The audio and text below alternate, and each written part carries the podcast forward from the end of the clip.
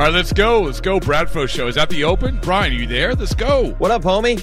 All right. Yeah. What's going Baseball. on? All right. It's good to hear your, your voice. Ethan, good to hear your voice behind the glass. I'm at Wrigley Field. This is Rob Bradford. This is the Bradford Show. I don't know if you know that, but we're going to let people know that. KJ didn't know it, Brian, right? Correct? He did not know this was the Bradford Show. He did not know that the highest rated baseball show in the country was on right now, right? Correct? Well, it is now. It is. He knows now. Let's go, Wrigley Field, wherever the, the Why are you so where- happy? I don't know, man. I was The happy Red Sox yesterday lost too. twice in a row to I the know. Cubs. Are you aware wear, of this? You Come wear. on, you were there. You you wear these losses. I do, You man. wear- I really you gotta. are- I really gotta stop taking them so you hard. are wearing this season. Anyway, 617-779-7937, your chance to vent about these Boston Red Sox. We're going to be with you. How long are we going to be with with these fine folks? we got an extended show by an hour today, Rob. You know why? Because Why? you're in the Central Time Zone, so the game's later. So we have all the way until 1:20. Oh, so I- we have I two did not know hours and was in the 20 minutes. I did not know I was in the Central Oh, Time clearly you didn't. you ducked me the other day, in man. case, in case people missed it, I called into Brian's show after the game the other day. And I said I'm ready to go on, and they said the show's over. Well, what? What? What? What?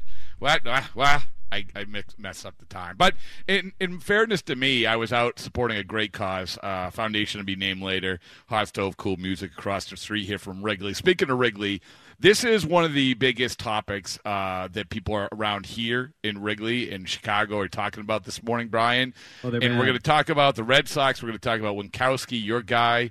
What did Groundbalski? Is that what you call him? There Yes, he's I mean, I- I, in Toronto, I had a nice sit down with him once again about him changing from the two seamer to the or the four seamer to the two seamer. Oh my goodness, I, I did it just for you. That's my birthday present to you, Brian. So um, Thank you. But but I can tell you this is that off of the Winckowski start, and I know that this isn't like for a lot of people, this isn't the be all end all. It's not what we're going to talk about all the live long day today. But I do want to say this. I want to go with what people are all like riled, riled up about here. Josh Winkowski had the gall to say that Wrigley Field it was no big deal. And that Fenway Park was much better. I'm paraphrasing. I actually I don't even need to paraphrase. Ethan, do we have the sound of this? What was it like pitching at, at uh, Wrigley Field? Uh, to be honest, a little underwhelming. I didn't really. Fenway kind of has a presence to it. I really didn't get that here, to be honest. I think it's very, like I said to my mom last night, this place is very stock standard. If you ask me, I didn't really, I didn't really feel anything, to be honest. Kind of just felt like another ballpark. Put put it on the bumper stickers. Stock standard. That, that is so great. And you know what? I'm going to spin this to the the performance of Josh Winckowski, the brand of Josh Winckowski, uh, which obviously Brian Barrett was in on way way early and continues to lead the charge of this. But this guy, he gets up there. You know, this he's now he's been in the rotation what for four starts. He's he's a rookie. He's 24 years old. He's pitching at Wrigley Field, a nationally televised game, and he gets out there and he just shoves. And then afterward, he calls one of the most iconic ballparks, the ballpark which I had been glowing over and saying oh, how great it was, and the, and the area around it was so great, and everything else. And he says, you know, I was just telling him it's a stock stand, stock standard. I mean, what? Put that on the bumper stickers. Wrigley Field colon stock standard. Man, that shows what you know. You know what that shows you, Brian? I mean, that shows you in. And maybe I'm getting too in the weeds with this stuff, but to me, that shows you he's he doesn't care, man. Like he doesn't care. Like he's just going out pitching. He feels good about it. He's a confident guy. He expects to do well. It doesn't matter if he sees Ivy. It doesn't matter if he sees an old scoreboard. It doesn't matter if he sees, you know, uh, uh, professing the history of this great park. It doesn't matter. It does not matter. He is going out there and he's just throwing the two seamer. So Yeah. there you go. You you know what part of that I love too is when he says a little underwhelming. Honestly, I told my mother about this last night. Well, I mean, she. My, in fairness, his mom probably asked the same question Ian Ian Browne asked. Yeah, no. which is, hey, wh- how do you feel about p- pitching at this park? Because you know, Kind of just felt like another ballpark. exactly. now, I will say this: like, let's work on fielding the position a little bit. I mean, that was not great there in the third inning. Oh my god, are you really? All right, 617-779-7937. Uh, weigh in on Josh Winckowski fielding his position. What no, are you I'm doing? but what I'm are you just- doing? He was tremendous last night. But here's here's the aggravating part about this, Rob, is this guy. his he gives up no loud contact. Everything's on the ground, and the Red Sox lose. Like the story of today should be Josh Winckowski's comments and Josh Winckowski having another outstanding outing because you could make an argument that this was his best pitching performance of the season. That's how dominant he was on the mound last night. And the Red Sox, for whatever reason, right now. They can't hit. That's the problem. Yeah, but hey, before yeah. before you go into that, so Okay. this is like a huge story in Chicago right now. Winckowski's comments. It is. And Wow. actually, I got I got to jump off a little bit later in this hour to go on our, our sister station in Chicago, the Audacy station, to talk this a couple minutes about it before bouncing back to you. But Wait, so you're leaving your own show? Well, it's all one family. Okay. I mean, we're all, All right. under one All right. umbrella. We're, I mean, listen, it's, got to get the stock prices up. Let's go. Is is that guy going to come on our show too? Yeah, I get. Yeah, sure. Yeah, absolutely. I, I'm telling you, this is a People big to do. This is a this is a big to do, and you're right. We can't ignore the fact, and this is you know this is going to be the meat and potatoes of the show about you know where the Red Sox are at, the frustrations with the Red Sox. But what to your point, what makes it even more frustrating is that you have this performance. You have another really, really good performance from Josh Winckowski. I mean, to the level I think MLB.com had this stat where what is 17 balls put in play and the average exit velocity was like 75 or something like that. Yeah, he had I mean, a that- twenty three point five percent, or I should say, no, even better. Yeah, twenty three point five I, I percent. should have said this. Now I'm now I'm going to get some some stuff rattling off your head. Yeah, you're right. I mean, you set me up for this. This is your own doing. He had a 23.5% hard hit rate. Balls off the bat, 95 plus miles an hour. Four hard hit balls out of 17 batted balls. You know what his launch angle was? Negative Oh, no, no, no, hold 9.1. hold on, hold on. Hold on, hold on. 9.1. Oh man, you didn't let me get the bucket of water to throw it over my head when I heard that. oh, that's so good. Uh, yeah, so he's good. In synopsis, he's good. In synopsis, he does not think that Wrigley feels anything special. And I do want people to sort of weigh in. I'm anxious. I don't know. Have you you've been out here? I can't remember. You, I never been you- to Wrigley, man. Okay, all right. So this has sort of been the, the. There's been a ton of Red Sox fans here. It's been a destination place. It's been a lot of fun. But you know, this is the conversation. Like, which park is better? And I can tell you this. I mean, definitively, the outside park, Wrigley's, a million times better. A million times. You I mean like the area, like to party the or whatnot, area, the there's bars? like a trillion times more things to do, bars, restaurants, and everything else. Okay, so but the park itself, I mean, Fenway is much better. Like I know that they're both old, but Fenway there is it doesn't feel nearly as old as this place does. I mean, this place feels old. And by the way, zero foul ground. It's incredible to me. From New Hampshire, Dedham, in our new office. Exactly. So zero foul ground. Zero foul ground. I mean, it's stock standard. it is what it, when it when it comes to foul ground it's not even stock standard. It's it's crazy. So I- I mean, honestly, if you look at it, if you just look at it without the history, without the ivy and all of that stuff. I hear what Winckowski's saying. Like I look at the park, you know what it reminds me of? It reminds me of Bradenton. It reminds me of an old spring training stadium. I mean, because that's what old stadiums are. And so it is stock standard when it comes to that. Aren't And- the and- bullpens like not even on the field? yeah, well, they used to. I don't even know like how they did it before. It was crazy, but now they aren't even on the field. You can't even see them. Yeah, they're they're underneath everything. They can only do so much. Like Fenway, you give them a ton of credit for whatever they did because it does feel it does feel like a new park. Like Fenway Park, in a lot of respects, having been to some of these new parks, it does feel like a new park. There is nothing that really, other than some enormous jumbotrons here, that there's nothing really that makes Wrigley Field feel new. So, Josh Winckowski, I applaud you. You're right. I mean, you're right. You're absolutely right. Wrigley has done a good job with what they have, certainly outside and everything else. But Josh Winckowski's right. I don't think he's wrong about this. So there you go. There's my two cents. But let's get to the baseball team. All right, you ready, Brian? Yes, the Red Sox Uh, you're talking about? The Boston yeah, hold Red on, Sox. Hold on, Okay. hold on a second. Before we get to all the uh, all the news that might make you feel blue, Brian. Uh-oh. w- Before we get to that, what do you get to say to me? McFarland! Thank you, thank you. I want to get off on the right foot. McFarland Energy, thank you for sponsoring the Bradfo Show once again. And when we want to feel good about things, we scream McFarland, and that's what Brian just did. Thank you, McFarland! Brian. Thank you for that. To make you, you know, let's lower the heart rate. Feel good about yourself. Now, Brian, I am going to allow you to do what you do so well and vent about this team that's keeping you up at night. Go ahead. Well, it's just been such a bad week, Rob. hasn't it? I mean, you go from what happened in Toronto where Tanner Houck was unavailable, and you get the news before the game the other day that, hey, Jarren Duran's going to be available to play in Toronto. He says, hey, I don't want to leave my teammates out. Okay. So then he hits a leadoff home run to begin that game. And ever since, really, Jackie Bradley Jr. came out of his 0 for 26 streak with a three run double to make it a 4 to nothing game, it's been atrocious for the Red Sox. I mean, first of all, we go to the game the other day where it was all about the bullpen. Rich Hill gets hurt. Diekman sucks. Robles was absolutely atrocious again. I don't know how much longer you can keep that guy on the damn roster. Danish gave it up as well. He was not smooth when he came into the game. And then last night, Rob, this is one of the legitimately worst pitching staffs in Major League Baseball if you look at it from the numbers. And the Red Sox managed five hits in the game. And I can't remember a time in recent history where I felt like the starting pitcher going down actually helped the team that their starting pitcher went down. It hurt the Red Sox and it actually helped the Cubs because they got that Alec Mills guy off the mound that had a 987 ERA. But JD's not hitting, Bogaerts isn't hitting and Story isn't hitting whatsoever. Now, I know Devers is in like a little bit of a mini slump for him. I'm not worried about him, but JD, Bogaerts, and Story, those are the three guys to me, Rob, that have got to pick it up. Okay, all right. That wasn't nearly as passionate I thought it was going to be, to be honest with you.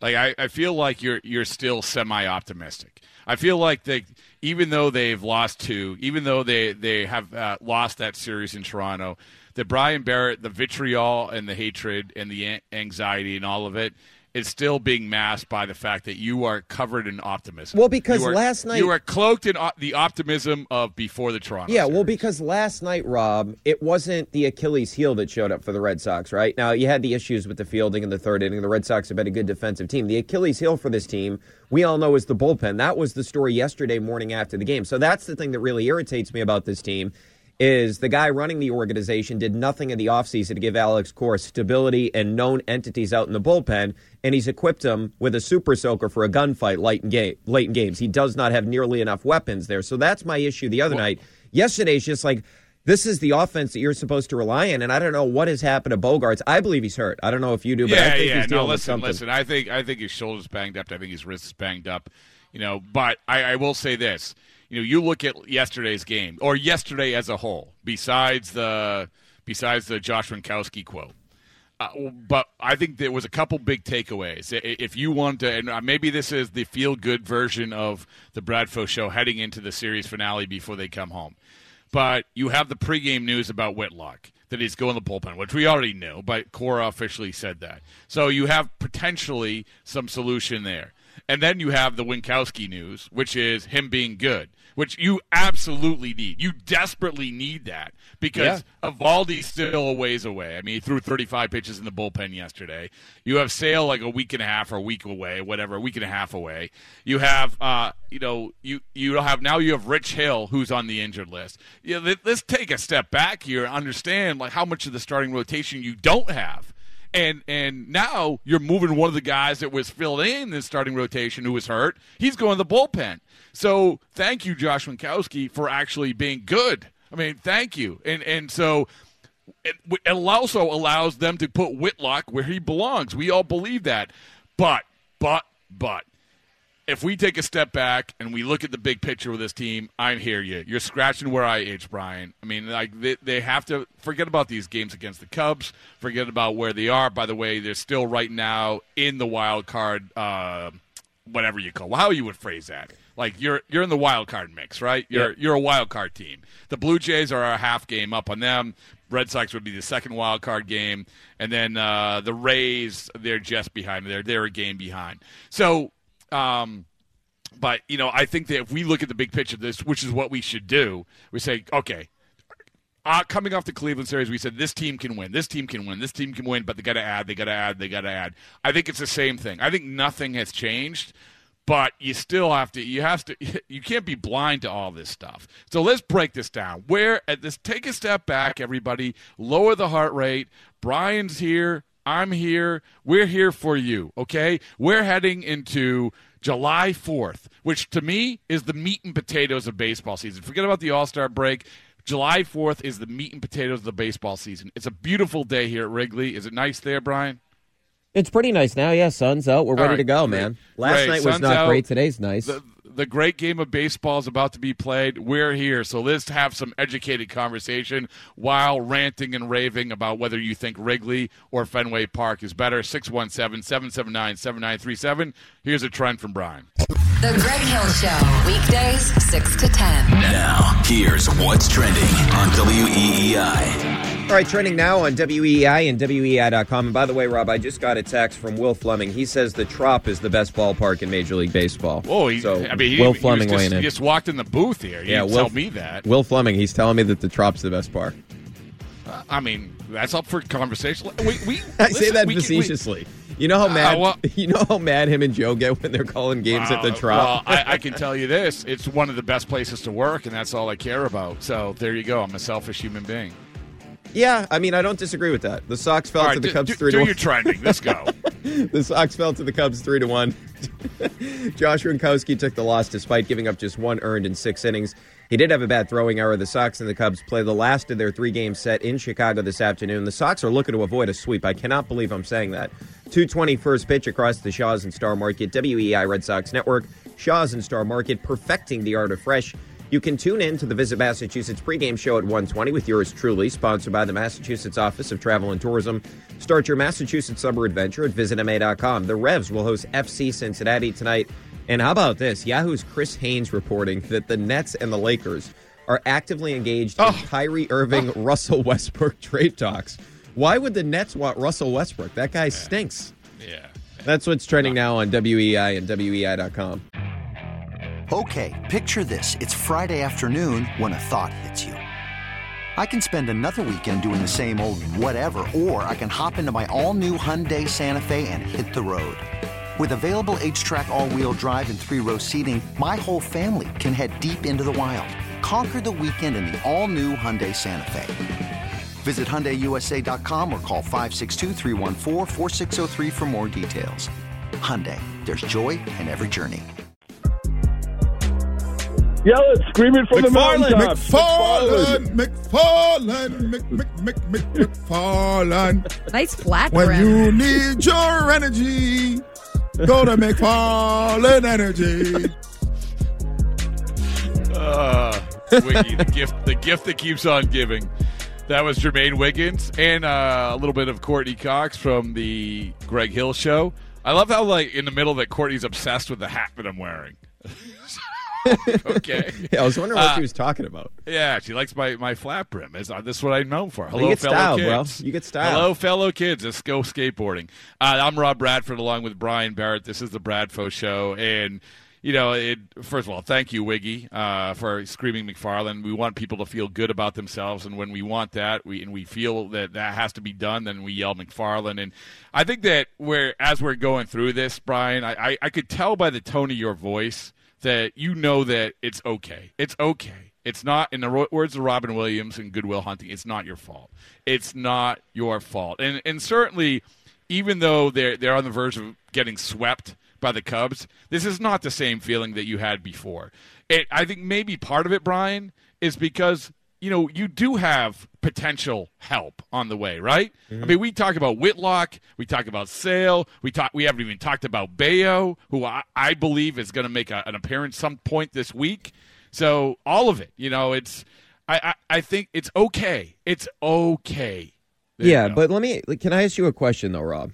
you may. Okay, so I'm with you. There's reason for optimism in terms of Whitlock going back to the bullpen and things will kind of sort itself out. You're going to get Chris Sale back, and Sale looks way better than he did last year at his rehab starts. And I get it, it's a rehab start, but he looked way better. The velocity's up. Cora's reference, he's got his changeup and all that. So I'm excited about what's going to happen in the near future.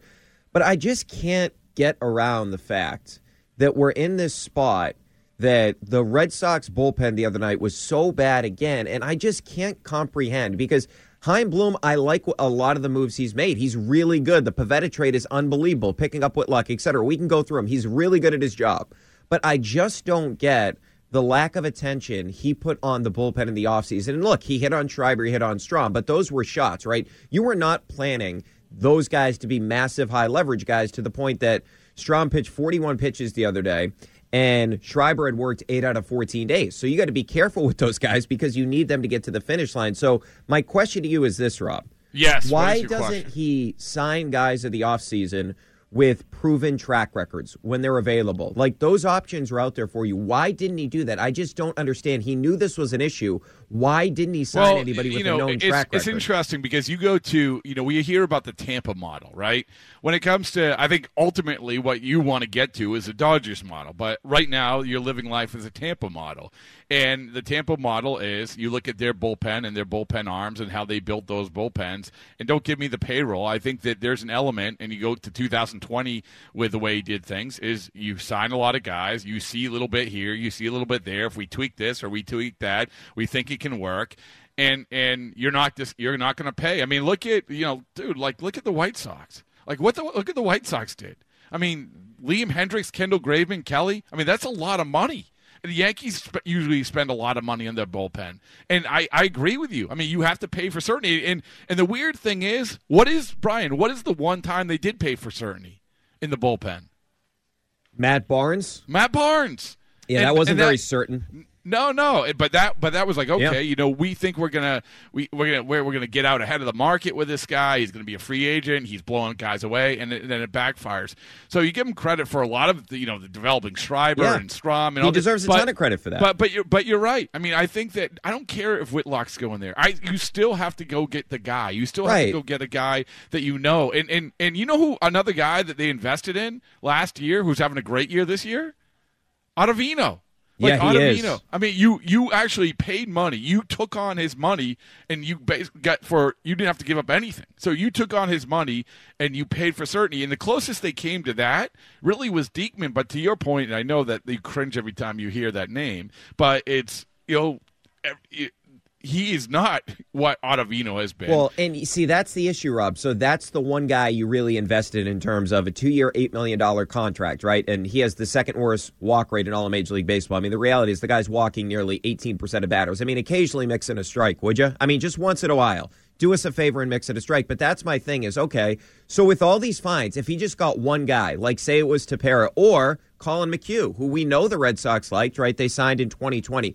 If they just had one guy with a known track record in this bullpen with this group, we'd be feeling really good about the team. Yeah, right but the, you said that. So, like co- talking to Collin McHugh in spring training, he said the Red Sox are interested, but he got sick of waiting around. I mean, those are almost his words. Mm. He's like, y- you know, at some point you have to, and this comes back to you know the old Red Sox, where if they wanted a guy, they were going to get him. They're Right. going to overpay and get him. Hey, do we have Jeff and Water? Jeff and Watertown up yet? yeah, we're already loaded, man. The lines Oh, are full. Okay, all Jeff right, is here.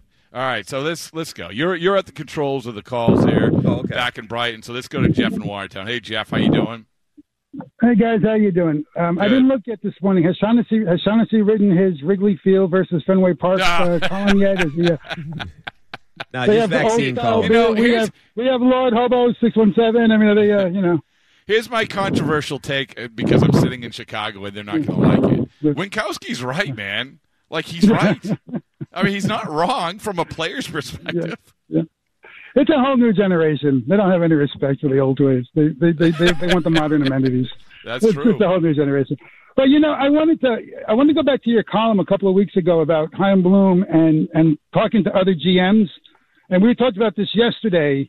Like like Brad Stevens to me, he's Brad the Builder. Like like I I feel like I know what this man is doing. He's got a lot of Dave Dombrowski in him. He kind of identified what we need and went out and he's getting it and he's Yep. getting it done. So I'm hoping that Chaim Bloom is paying attention to that. Brad the Builder, you know, he's he's doing it, um, and Chaim's got to do it. Now, you know, I've been I'm like you, uh, Brian. I, I I have questions about Chaim Bloom, but there are things that, that he's accomplished. You know, he, the, the the farm system. You know, all of a sudden, you know, you're excited. There's real reason. There are players down there. You can't, you know, he's managed to integrate players while winning. You know, while staying competitive. That's something I was, you know, we were talking about a couple of weeks ago. They kept they kept winning.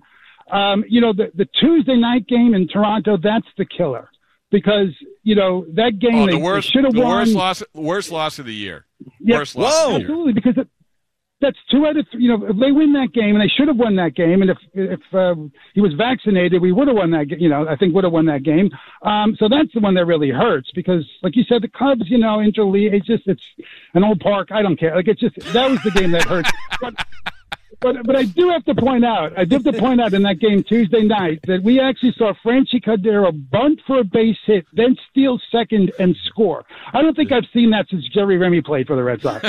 Um, so, so so that's an exciting, you know, exciting thing there. But but the question that that that Chaim Bloom still has to answer is, can he make the move, the the big move to get people in here when we need them? Not not two weeks down the line, not a month from now, not when we're out of you know contention and have to fight to get back in contention. No, you know this is this is the one thing on the checklist that he has not shown us yet that he can do. That's goes back to timing, getting the piece you need when you need it, and and and we and we need outside help right now, and Chaim Bloom has to get it. Yeah, you know, and, and Jeff, thanks for the call. It's always good to hear from you. And you know, I, I go back to the column that I wrote a couple weeks ago, and it seemed maybe obscenely early to say this, but to make your move now, to make your move, and it usually it's not done. The trade deadline move, the trades aren't done in in mid to early June. But looking back at it, Brian, it was right.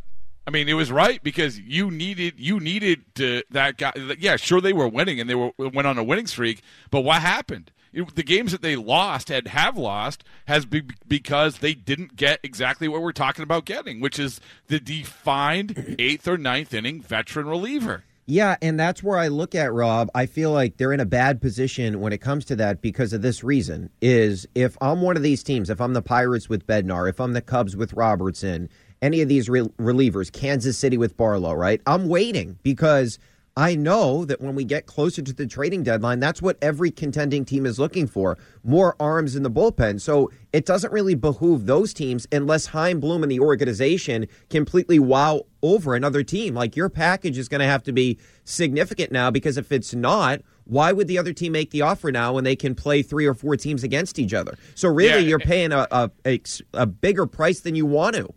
And, and and you go back and you talk about timing of it all, and I give you know obviously what Jeff is talking about, and we've talked about before, which is you know, last year didn't read the room. You had the uncomfortable couple weeks in August, really uncomfortable couple weeks in August. They were able to figure it out and go from there. But what he did do in terms of reading the room correctly or reading the market correctly is a Pivetta trade, right? Yes. I mean, that was that trade in the bizarre two month season. That trade was done a week before the trade deadline, which is basically the equivalent of the month before, or like a month and a half before the trade deadline. Because why? Because the Phillies were so desperate. They were so desperate that they were, they had no relievers. After three weeks of the season, they had no relievers, and they're like, okay, we're going to take advantage of this. Boom, here we go. And and I it obviously you have to flip positions here, but you have to figure it out. You have to strike why the iron is maybe not hot, but whatever what temperature it needs to be to get the right guy. I mean, and to me, it's like you you got to do it, no matter when it is. Brian, you can't just say, "Oh, Whitlock's going there, Bello's there." Like to me, you still have to do it. Yeah, and even with to your point, all those guys coming back, I feel like one of the underrated things, and I brought it up before, Rob, with you, I believe on the pregame show, maybe last week. But one of the other underrated things about last year's deadline is ultimately Chaim Bloom was right. He got it right with Schwarber, and Robles turned out to be really good. But what happened after the trading deadline, Rob? The Uh, team sucked. they- yeah, they slumped. Remember, okay, so now we're talking about, all right, yeah, you have all these reinforcements coming back. I just hope that Chaim Bloom doesn't look at the Whitlock back to the bullpen thing and say, okay, well, this is our big move. We're getting an elite reliever and we're putting him back into the bullpen. I hope he doesn't look at it that way and he goes out and he gets another Robles, so to speak, where it's an under the radar type of move, an underwhelming move, because we saw the effect that that could have in the clubhouse. And we can argue whether or not it should because this team was trying to win a World Series last year and they shouldn't react that way. But the reality is it happened. It did. There's no way around it. There was a massive letdown with this team after the trading deadline. And Chaim Bloom has to factor in that human element with this team, and he cannot allow that to happen again. And God damn it, can he take advantage of having one of the yeah, best? now we're talking. Well, Let's I'm, I, go. look, Rob, he's got one of the best tacticians in the sport. You could argue the best. And he's going out there the other day after Rich Hill gets hurt. What are his options? A Danish Robles. You got to get to Well, I- Schreiber. again, you got to get go- to this is Strada what- throwing this- 41 pitches. I mean, come Th- on. This is why I say it was the worst loss of the season because literally, you talk about Danish. Literally, you you didn't pitch a guy for five days because you're try you know that you have to pitch this guy Tyler Danish for two innings, you know, in one Oh. game. So, all right, all right, Brian, let's get to one more call before the break. What's going on? All right, Owen in Westford. What's up, Owen? Hey, how you doing? Hey, Good. Owen. I was, I to call. I mean, I know the uh, the bullpen's kind of struggling. I like a few of the guys, Schreiber and I guess Danish can be okay and stuff, but I hope they don't settle on um, Franchy and Dalbec as a first baseman because even though Franchy's doing pretty good, I don't think they're the answer. And I mean, he's 15 JBJ for his last 40. Yeah, that's not bad. I mean, he's gonna, but I don't know if he's. Uh, you're gonna go file with a guy like that at first base. Maybe, maybe not. All and right, well- JBJ, yeah, he hit a double. He cleared the bases, but he should only be a defensive purpose. He maybe give a guy a day off now and then, but he can't be keep on playing Jackie Bradley and these other guys that are just or change the lineup a little bit or something. All right, Owen, thanks for the call. Listen, uh, first of all, they're going to keep playing Jackie Bradley because we talk about the Tampa model. They prioritize, it's like the Margot, Kiermaier, uh, Arenado. All right, there you go. I mean, they're willing to eat some of the offense to have a really good defensive outfield, but I don't want to go down that road yet. Lou brought this up when I was on with them the other day, and it's a good point, which is, you know, you can say, you can point to the hard hit rate with Franchy and, and Dalbec, you know, showing a little bit of signs of life here and there. But one thing that you don't have, you don't have a guy that can field the ball at first base, like uh, in late in an important game. And it seems like a small thing. We know it's not a small thing because the Red Sox won a World Series in 2004 by getting that guy. But you know, you have to get like a, an answer there, and and maybe along the way get more consistent offense from that position. Yes or no, Brian? Yeah, I'm not as well worried about that as everybody else is as it pertains to first base. I, the defense thing is real though, and maybe that's part of the reason that Arroyo got reps there at one point. Maybe that's part of it. Is maybe Arroyo could be somebody that can switch over there. But it is true. I mean, if you look at the Red Sox the past couple of years, there Bobby Dalbec is last in defensive run saves the past two seasons. So he's not only not hitting, of course, he's not a good defensive first base. In fact, he's a horrendous defensive first baseman as well. So it is a major thing. And like I can't really blame Franchy for some of the issues he has in the field because he's just learning the position. But yeah, I don't think they need a big move at first base, but it is an interesting point in terms of the defense. I, do you think maybe they're looking at Arroyo that way? No, No, not at I all. I, mean- I mean, poor Arroyo, man. Like he, he has this monster game and he barely plays. It's crazy. So anyway, we can get to that, but we got to take a break. Brian's going to be with you for the next segment. I'm going to jump on after that. Beautiful day here at Wrigley Field. A beautiful day. We've been so blessed with all this weather. Unbelievable. It's been a great, great series. Been a great road trip, but you know, not not necessarily for the Red Sox. But that leads us to Brian Barrett's vitriol. Brian Barrett, Barrett's passion. He's going to get. He's going to yeah, be I shouldn't starting. have said that. My mom's going to be very mad at me. My mother listens a lot. I- listen, you can't control yourself. At the GD, I shouldn't have said I- that. That's I know. I'm sorry, On mother. if Sunday, too. She's gonna On be. Yes, I know. She is going to be so mad at me. oh, I, I uh, feel know, really bad uh, about and- saying and that. I'm going to drop another Good Will Hunting reference. The music just owned you. All right? The music just owned you. All right? all right. 617 779 7937. This is The Bradford Show. All right, we're with you up until Red Sox pregame. Then we'll take you. I'll take you up until pregame, or take you up until the first pitch as the Sox look to avoid a sweep in Chicago. By the way, that is a real thing that Rob brings up. He said he talked to Lou about it the other day. The defense at first base late in games that could be an issue.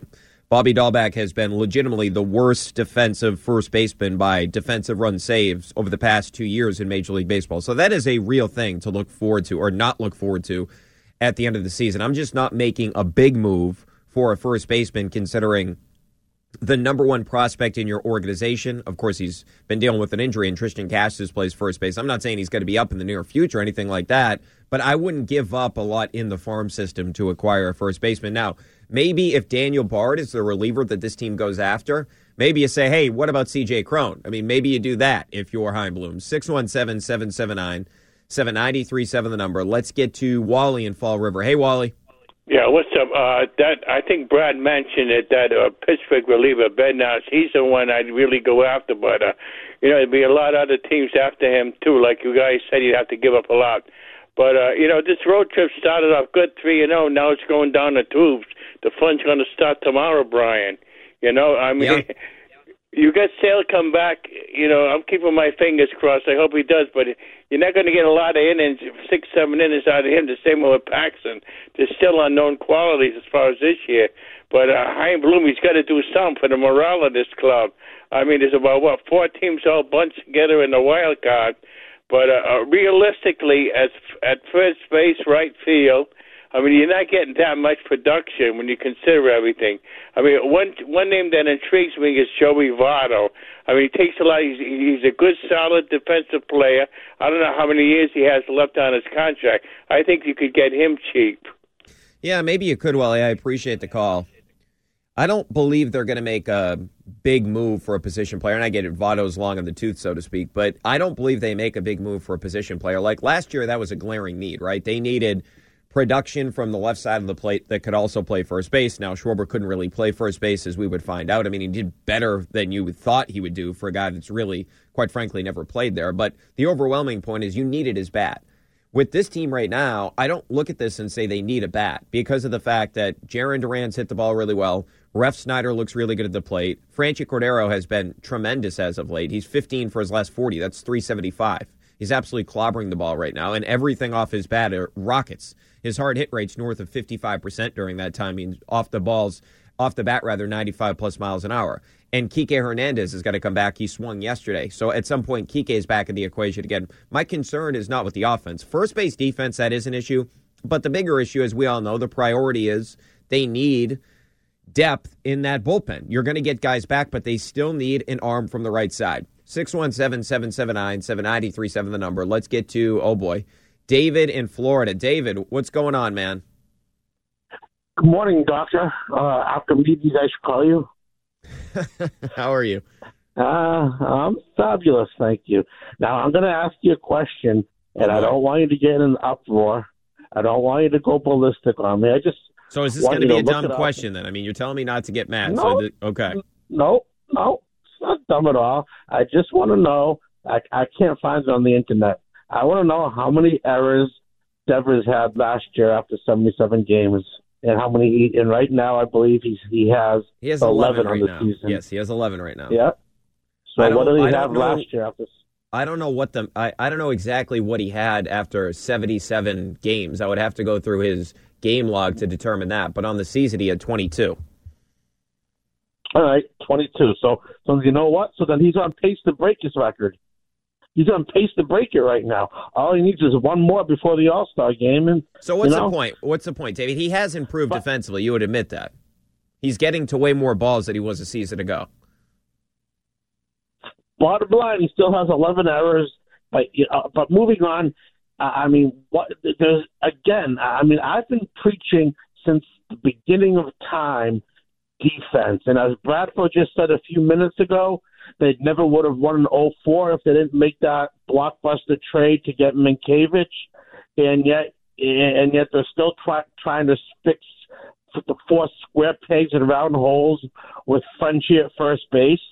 Uh, I mean, you got a surplus of talent offensively. So what is Chaim waiting for? What is? You think I'm- that's the I- I biggest issue is defense? You think the Red Sox biggest issue right now is their defense? Of course, it's pitching.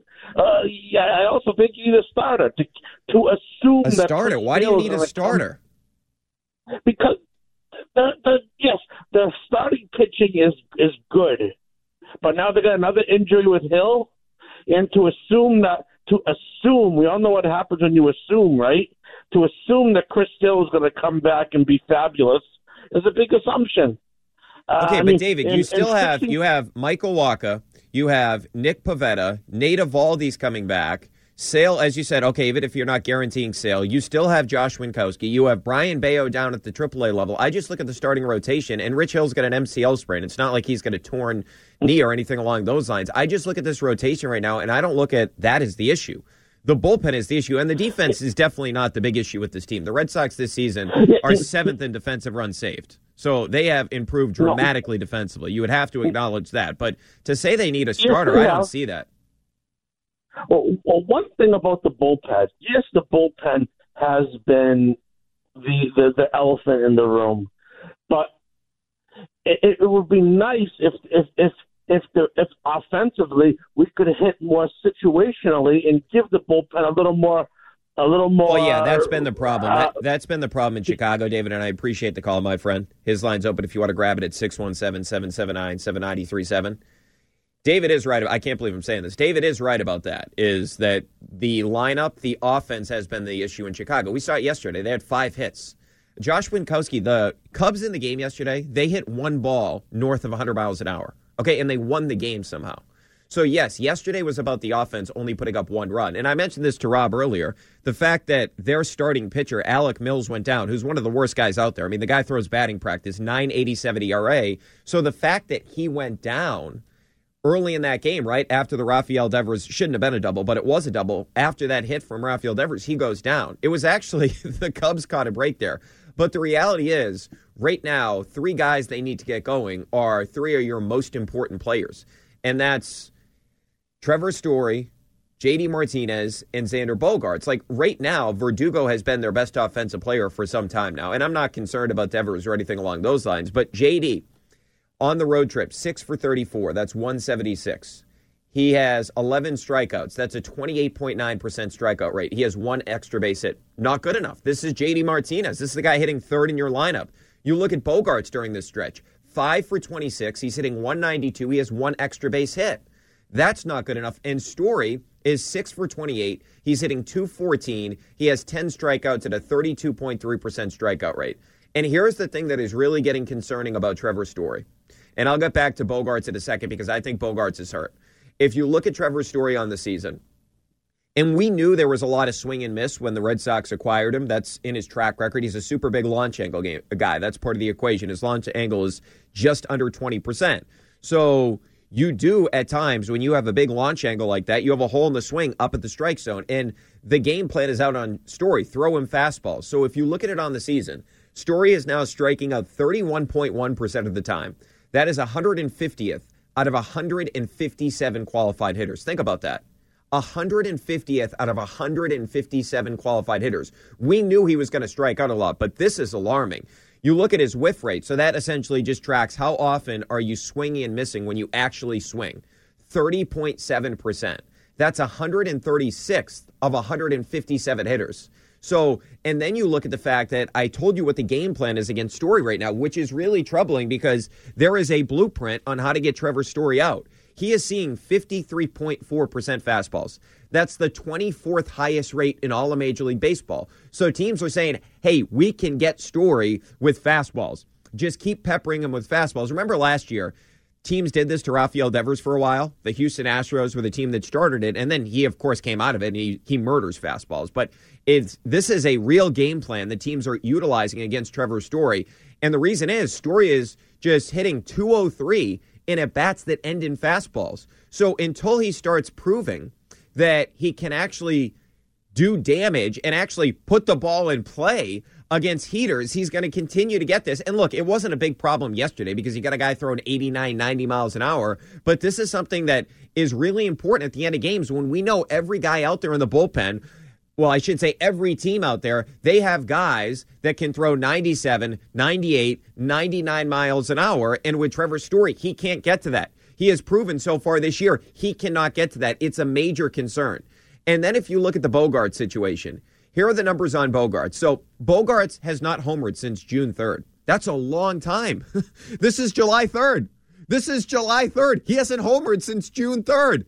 And during that stretch, he's been able to hit the ball. He's got the most ground ball hits in Major League Baseball. But if you look at the numbers, during that stretch, he's still hitting 315 and he has a 392 on base percentage. You say, okay, yeah, that's great.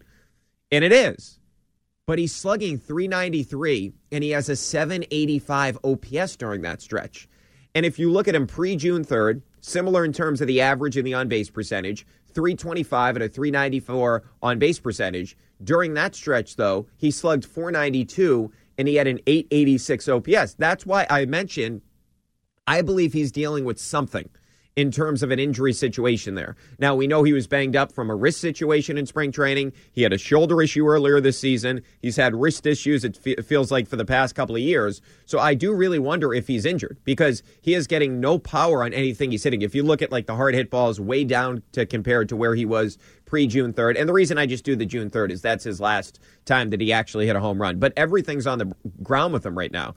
And he tends to do that anyway, but 54.9% of his batted balls are on the ground. That's the ninth highest rate in Major League Baseball during that stretch. So it's these guys, it's JD, it's Story, and it's Bogaerts that they really need to get going. I mean, think about where is this team without Alex Verdugo last month? And in particular, they don't win a game in Toronto without Alex Verdugo because he basically carried the offense in that one win where he drove in for the runs. So where are they right now without Verdugo? They have now Verdugo is sort of been able to be the guy that Bogaerts and JD were for the majority of the season, but they need more production from those guys. And right now, JD is in a massive funk. Story has had one really good stretch all season long, and Bogaerts, to me, this is a health concern. And it doesn't feel like he's the same guy right now in terms of his ability to actually do damage. He's still, as you see, I mean, the numbers are there from an average and an on base perspective. He's still getting to balls. He's still making contact. He's still been productive while he's had the power outage. But you need some of the power numbers from a guy hitting third in your lineup. All right, 617 779 7937, the number, with you all the way up until pregame, and then I'll take up until first pitch at 220. Rob Bradford will come back next. He's had to hop over to one of our sister stations in Chicago because they're all pissed off that Josh Winckowski basically said that Wrigley Field was a dump. We'll get into all that next here in EI. When you need mealtime inspiration, it's worth shopping Kroger, where you'll find over 30,000 mouthwatering choices that excite your inner foodie. And no matter what tasty choice you make, you'll enjoy our everyday low prices, plus extra ways to save, like digital coupons worth over $600 each week. You can also save up to $1 off per gallon at the pump with fuel points. More savings and more inspiring flavors make shopping Kroger worth it every time. Kroger, fresh for everyone. Fuel restrictions apply. I'm back. I'm back, Brian. What back, up, kid? Back bigger than ever. How was the segment? Good? It was very good. We got into Bogart's story, JD. Well, I tell you what. Somebody called. They hate Devers. You know who that is? Uh, yeah. wow. Oh, boots in the ground. Bradfo show uh, had to like talk uh, once again. What did they want to talk about in Chicago? What did they want to talk about, Brian? Winckowski. they are fired. Stock standard. By the way, stock- yeah. Tyler Devitt, our producer here for oh, the afternoon mad. he is mad. He's very mad. He texted me, "I hate Josh Winckowski. He can kick rocks." Well, he's great, stock standard. He says. The, the, wow. So uh, so far, he is not stock standard. The opposite, in fact. The uh, he's ground ballsky. That's what I'll he is. Say that he is ground. Don't you ever denigrate ground ground ballsky, but you know, it was good that I workshopped that that little conversation with the Chicago people because I do think we hit on the hit the nail on the head when it came to that comment from Winckowski, which is you know these guys, and maybe it was Jeffrey Watertown that brought it up. Like these guys, like the younger players, he's 24 years old. There's no concept of this, like, or there's very little concept of it. It's about is the clubhouse big? You know, is is the foul? Is there a lot of foul ground? It, it, there's it's, there's no concept right. of the history of it. It's yeah, you can go take a picture of soaking yourself in the ivy if you like, but still, the the stands are small. Um, you know, it, it's just different. Yes, now, I, I, I, was, yeah, I was just going to ask you this, Rob, because you you I believe you were covering the team at this point, but I wonder if, like, facing the Red Sox back in 03 ish, 04 ish, uh, let's say 04 when they won the World Series and they had Schilling and they had Pedro. Like, Pedro is one of the greatest, if not the greatest pitcher of his generation. And Schilling was the best big game pitcher of his generation, arguably. And I have to imagine it was just so frustrating to face Derek Lowe because he's not like Pedro, he's not like Schilling, but everything that you hit off him is on the ground, right? Right. So it's like, okay, we're not going to beat Pedro, we're not going to be Schilling. Now we got to deal with Derek Lowe. I'm wondering if Winckowski's that same thing, right? Because like his sinker's nasty, his slider's nasty, but it's a very different approach, especially in this era of baseball that we're in. Yeah, well, that's the thing, right? They, they, and good job of pivoting away from the Wrigley Field versus Fenway Park talk. Oh, But sorry. it- it's it's yeah, yeah I'm, it's okay. You're obsessed with Josh Winckowski, but it, it rightfully so. It's a you're you hit the nail on the head. Where in this day and age of baseball, they were telling guys not to throw two seamers. I mean, they were telling them. Yeah. Rick Rick Porcello was a great two seam guy, and they had they were all up in his kitchen about throwing the four seamer. Like, what are you doing? Well, you got to elevate high with the fastball, then you got to drop down with the with the breaking ball. And and to your point, I mean, holy mackerel! I mean, he's getting outs. You get out. And what's remarkable, and I know that this scratches right where you itch, Brian. I know that we brought it up, but it is amazing what the fact that Winckowski, even though he was okay last year, they trade for this guy, and he's a four seam guy. I mean, he's throwing his four seamer like all the time. And then at the very end of the year, someone convinced him to try throwing your two seamer. And then his agency gets involved and said, hey, you know what? Here are the numbers. You guys start throwing your two seamer. And it completely changes the guy's career. I'll say it. It changed his career. It's Yeah. crazy. And how is like nobody, whoever told him that in his agency, and that was a great scoop you had a couple of weeks. I remember when you said that, but how is no team called whoever's in his agency and told him to do that? Like, wouldn't you want that guy on your staff? He's probably making more money as an agent. Yeah, but you know the, that's the thing about agencies, and I got to go look up who his agent is. But but now, I mean, they have so much information because they have to be armed with information. They have to know all this stuff. I mean, obviously, Boras is the example of that, but all the agencies are this way. It's not just like, hey, pay my Yeah. guy a lot of money. No, I mean, they have to do that. They have to. They, they're, these Make the case. Agents- yeah, well, these agents also their jobs are to like put their guys in the best position to succeed. Josh Winckowski's not coming up for any sort of financial boost for a, a long, long time, right? No. So uh, yeah, so I mean, it's just like okay, we're going to put you in the best position to succeed, to have a good career, and then when we get you your good career in six years, boom. You'll, oh, you'll make Rob, and as I ripped Chaim Bloom earlier for the lack of arms he's equipped Cora with, which is an embarrassment, but in terms of the bullpen, credit where credit's due. Who was Josh Winckowski traded for? He was in the Benintendi trade, right? Everybody just says Franchy. He was in the Benintendi trade too, right? Correct Yeah. me if I'm wrong. Okay, You All are correct, I just want to get that out there because I have to It hear all the time. Listen, I mean, we said this last year. We were railing on it last year when you know Franchy was struggling, and Winckowski even then was looking good. I mean, he looked good when I first saw him in spring training in 2021. But you know, we all said, well, this is going to be the guy who defines a trade, and you know what? He is. He is. I mean, I don't know what Franchy's going to be. I still don't know what Franchy's going to be. Well- but but if you get if you get this guy from Winckowski, like. Okay, you know Benintendi's up after this year. You won the trade. You won yeah, the trade. and they're already looking to move him. They're looking to move Benintendi. And the other portion of the equation, if you look at it, where is this team without Winckowski, Rob, with all the injuries, right? I mean, because Seabold, look, and maybe Seabold's better today, but Winckowski definitely has a better overall approach in terms of he knows exactly what he's going to do, right? He has a plan. He's going to get ground balls. With Seabold, he's still working his way through it. You are never going to get this type of performance from Seabold if you juxtapose it to Winckowski. So without Winckowski in the mix, the Whitlock injury, the Eovaldi injury, this team would have been porked. Yeah. Excellent term. By the way, let me let me give you a little bit of optimism here. All right. All right. I feel like we're spinning things to an optimistic tone until until they maybe get swept today. Uh, I'm looking over the field. Be- a beautiful day at Wrigley Field, Stock Standard Park. Um, Rich Hill just running from the outfield to the dugout. Just running. I'm like, who's that running? Oh, wait a second. That's Rich Hill. That's Rich Hill, the guy with like one knee. I mean, Whoa. so yeah. So I thought I was there. tough. He's, he's. I mean, he's just. Move, he seems to be moving. He's very nimble. Does he grunt And- when he runs too, or just when he throws? I don't. I cannot confirm. I'm too high up. I don't Okay, know. okay. But uh, but yeah. So that's good news. And he was talking about you know how he could get PRP injections and and so forth and so on. But if he's Who's the guy around- running behind him? Is that Castig? Joe Uh, Castiglione? yeah. I can see it now on the monitor. Well, I no, because it wouldn't. It's not Joe running. It's Joe on his bike. Uh, you- uh, you- come on, you I heard know that. Joe's a big biker, huh? Oh, you didn't know that? No, well, I, the- I heard I Will and the- Joe talking about it the other day on the I got broadcast. the Bigfoot image of him biking back in Fort Myers through traffic, almost getting killed.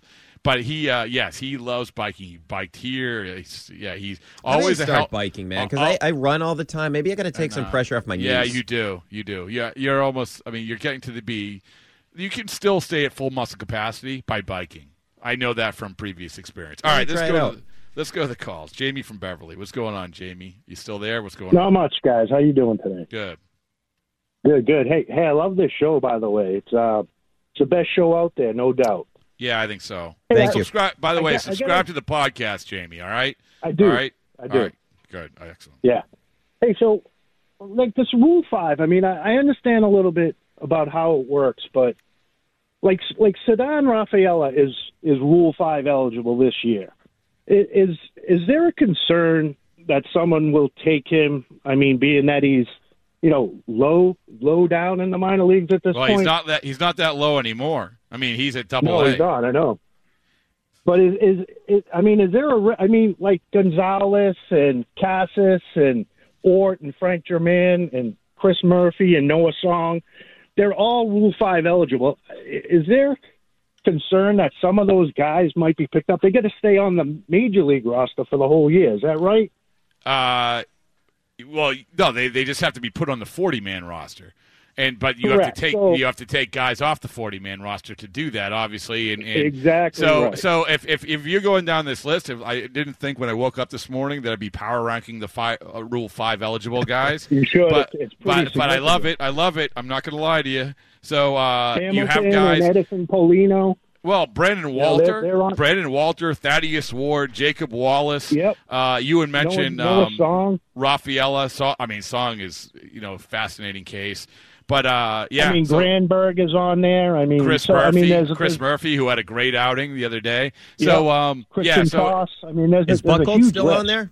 Buckholz is not. Uh, Durbin Feldman is. I mean, he might get his. fight. He crack Feldman, in Rule like I said, Politi, he's on there. I know. Brandon So- Cellucci. I mean, Of the- Sam Cannon. Hold on. okay, all right, man. All right, I love I love the good Rule Five talk. We're gonna do a podcast on the Rule Five. That's what we're gonna do. So I does- appreciate. is there a I- concern that that? Yeah, of course. that, There's always like, concern. Rafaela's It's- got to be put on the forty man, Yeah, right? yeah. No, he does, and he will be. I mean, I almost guarantee you. Jamie, thanks for the call, man. I mean, our guy Ceddanne Rafaela. I mean, Brian, come on, let's go. Rake, you know who else is raking? Who? Brad Show employee. Pinellas? Yeah. It's oh, did he really? Well, I- no, I- his hard hit rate is like through the roof. Of course. And he got a hit the other day when Coop was at the game when um, Sale pitched. Well, it was weird that he pointed to the stands for Coop. He pointed to Coop. By the way, j- great job at Coop that day. A great dro- job, yeah. Drove up to Portland, did the whole Chris Sale thing, drove back, slept at the station, did the Greg Hill show. Wait, I didn't know that. Then, then I made him do a Bradfo show podcast. Oh, well, I didn't on, make him, but we had uh we had the Jonny Gomes explains how to fight in baseball podcast. Uh, so it, yeah, good job by Coop. Yeah, very Excellent good job. And he came on my show, Rob. He did. Yeah, he gave me the sc- I wanted the skinny on sale. He was there. He watched it in person. He gave me the skinny on the outing. Oh, all right, boots on the ground, Coop. Excellent. He doesn't All play games. He does No, not play he games, does not play games. you, did your mom text you about your foul language? No. I thankfully I don't think she was listening because she would have texted me. I felt really bad about dropping that. I, I still can't believe I did that. I'm gonna have to go to confession. All right, uh, Matt from Rhode Island. What's going on, Matt? Hey guys, how's my Hey, audio? Matt. Can you hear me all right? Yeah, yeah. Hey, um, yeah, I'm going up to Portland in a couple of weeks. Hopefully, I'll catch a game. Uh, it's a great place to watch a game, the, the Sea Dogs. But anyway, um, I want to talk about just the series in Toronto. My favorite moment so far of the season is Nick Pivetta pitching inside. He obviously didn't mean to hit that guy, but then you got Guerrero, the big bull, trying to charge out, and Pivetta's just like he's not having it. He's just like he doesn't care, man. He's he's he's a great pitcher. He's got great compete level. Um, you know, that's the kind of guy I, I love watching pitch. He works quickly. Everything's good. But um, yeah, just hopefully we get this one today and move on because they got a lot of work to do in these next couple of series. Uh, Barrett, you just kind of hit on Trevor's story the other time. He's I heard he's a freak athlete. I mean, you can tell he's a freak athlete, right? But he, this fastball thing is is legit. I trust you. You have the numbers, but I'm just worried that they they signed a guy here that says like when you play in Colorado. I said the whole time it's like your at bats. I mean, they're meaningless almost. Like you can pile numbers, you know, with no pressure, and you know I, that's just kind of my thing. I, I I know he's a great player, but is he a great fit for what we're going to need him for? Thanks. Thanks for the call. Um, yes, we, we haven't really talked a whole lot about Trevor's story. What do you got for him? Uh, Well, come I on, did let's it. I did it in the last segment that he, you know, he's only hitting 203 against fastballs, and he's seeing the 24th most fastballs by percentage in the sport. So there's a clear game plan against Trevor Story. I don't think so. Right, exactly. So I mean, remember they this happened, and I mentioned this briefly with Devers, and obviously Devers can hit fastballs. He smashes fastballs now, but this is going to continue to happen to Trevor Story. And the thing that I mentioned, Rob, that concerns me the most is late in games, right? Because everybody in the bullpen now, they have guys that throw 99, 98, 97 miles an hour, and when you have a guy right now that can't get to a fastball. That's a real concerning thing. Well, let's look at the lineup as a whole. Okay, can we do that? Take Sure. a step back. All right. I love look that. At the lineup as a whole. I mean, you you have your main guys. Some of your main guys not hitting home runs. That's a, that's a concern. So you got to pick up for it somewhere. And you know, we're not going to panic because of this little like skid in Chicago, whatever, or this game last night. But you can't ignore the fact that Bogaerts and Bartius aren't hitting the ball out of the ballpark. Devers is slumped a little bit. I don't worry about him. But it, it it comes back to exactly what we said earlier in the year, where the lineup is completely different when Trevor Story's hitting, isn't it? Yeah, they were unstoppable for that time that he went on that streak where it was whatever seven home runs in ten days, and that's been pretty much it. Like there was a little bit of glimmer of hope there at the end of the last homestand where it felt like okay, here he comes, but he just hasn't been able to produce at a good enough level in terms of the consistency. And the Bogaerts thing that you mentioned, uh, the last home run is June third. Since that point, Rob. He still has a good average during that stretch 315, 392 on base percentage, but since June 3rd, he's slugging 393. Yeah, You're a three it- hitter.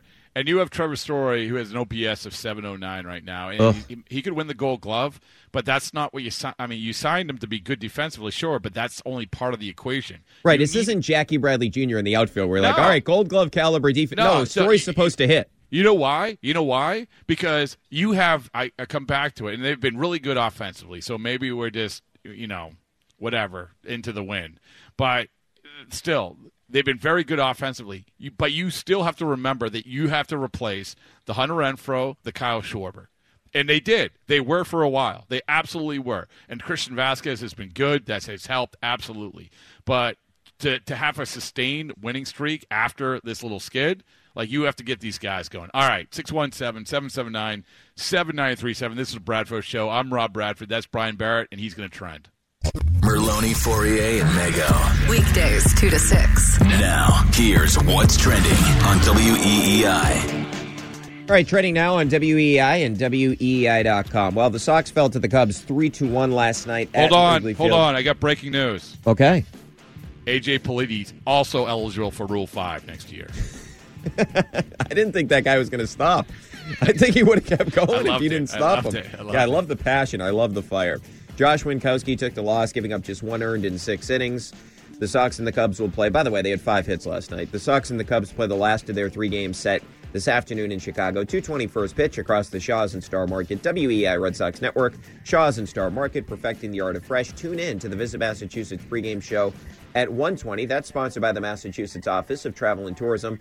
Start your Massachusetts summer adventure at visitma.com. Connor Seabold gets the start this afternoon.